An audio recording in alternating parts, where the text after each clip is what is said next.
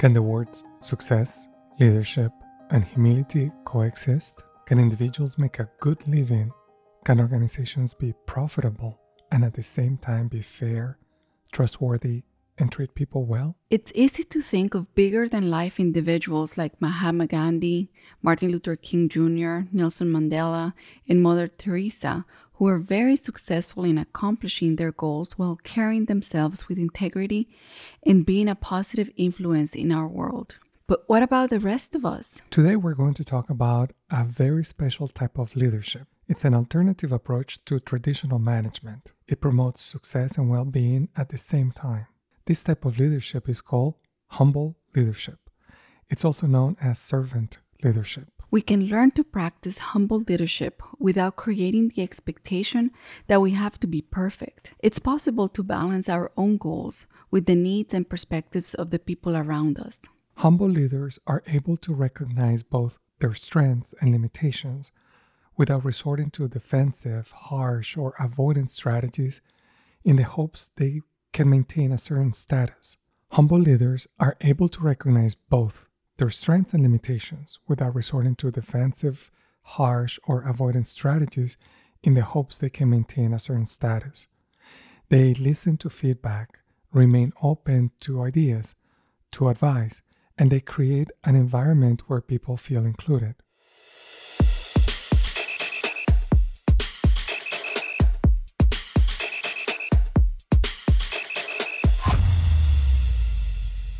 Well, that's it. The World Cup is over. Football didn't come home. In this sentence, the coach for the English soccer team, Gareth Southgate, described his pain and disappointment, but also humility and acceptance with a hint of self-deprecating humor. Southgate has been described by many as the perfect example of humble leadership. As the coach of the national team, he led them to their first major final since 1966, and has been the first manager to win knockout matches at 3 consecutive tournaments for England's men's soccer team. There were many skeptics when Southgate was first appointed.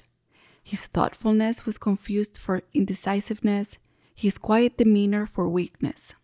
But over time, he has demonstrated that it is possible to be highly competitive while using genuine management style that is not based on traits like ego and bravado. Southgate is an example of how honesty, authenticity, and inclusivity can be combined with hard work and courage to help create a positive and productive environment that yields a sense of community and purpose. But perhaps the most important aspect that characterizes his approach as coach is his ability to lead by example.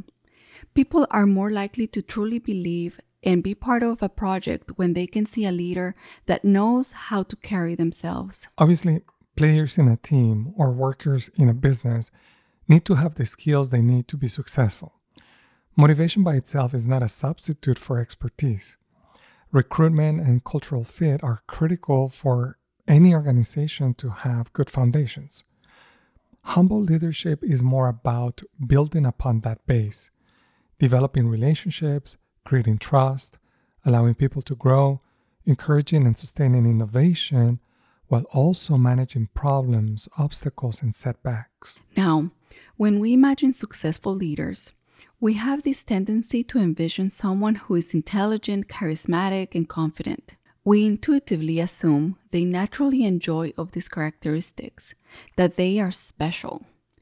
Instead, the research points out that soft skills seem to be what sets them apart, and that these soft skills can be learned. You might remember that in our previous episode, we talked about decentering as the ability we can practice to improve perspective taking, objectivity, fairness, and to better connect with others. We hope we can help you see how humble leaders are characterized by their ability to decenter and how this approach brings benefits to others and to the organization at large.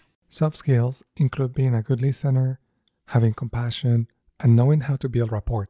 These abilities facilitate the creation of an environment where people are more likely to share ideas, stay motivated, feel valued, and feel like they are encouraged to take risks and be innovative. You might be wondering, if this is so true, why do we fall for self-serving and narcissistic leaders? The answer is complex, but according to researchers like Margarita Mayo at the IE Business School in Madrid, fear can play an important role. According to Professor Mayo, high levels of anxiety during difficult times can create fertile ground for an opportunistic leader.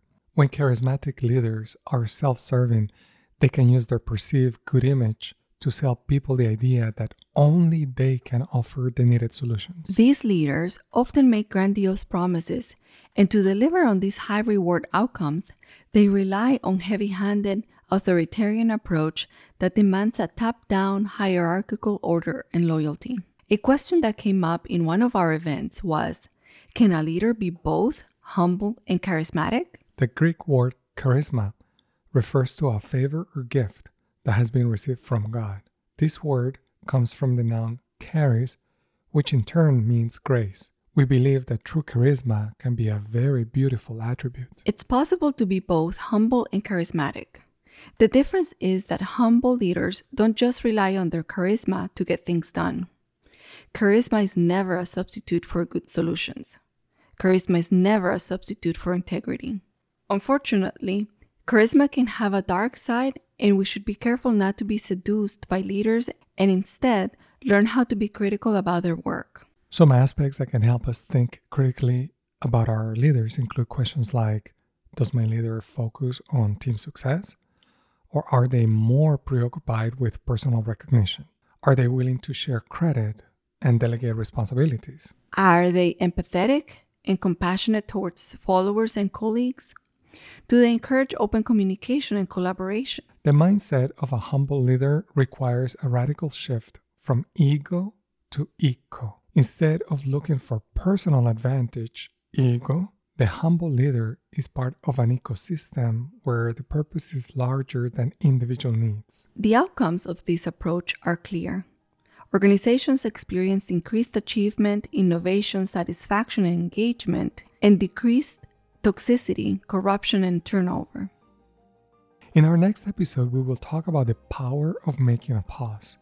The field of positive psychology is often perceived as a non-stop obsession with doing everything and anything towards achieving personal development. We will talk about the importance of creating gaps, pauses, space, time, room to breathe, reflect, and pace ourselves. Remember, you can also listen to this episode in Italian and Spanish. Please consider supporting us with a small donation by visiting our website, www.togrowhappy.com. We hope this episode can help you be happy. Goodbye. Ciao. Adiós.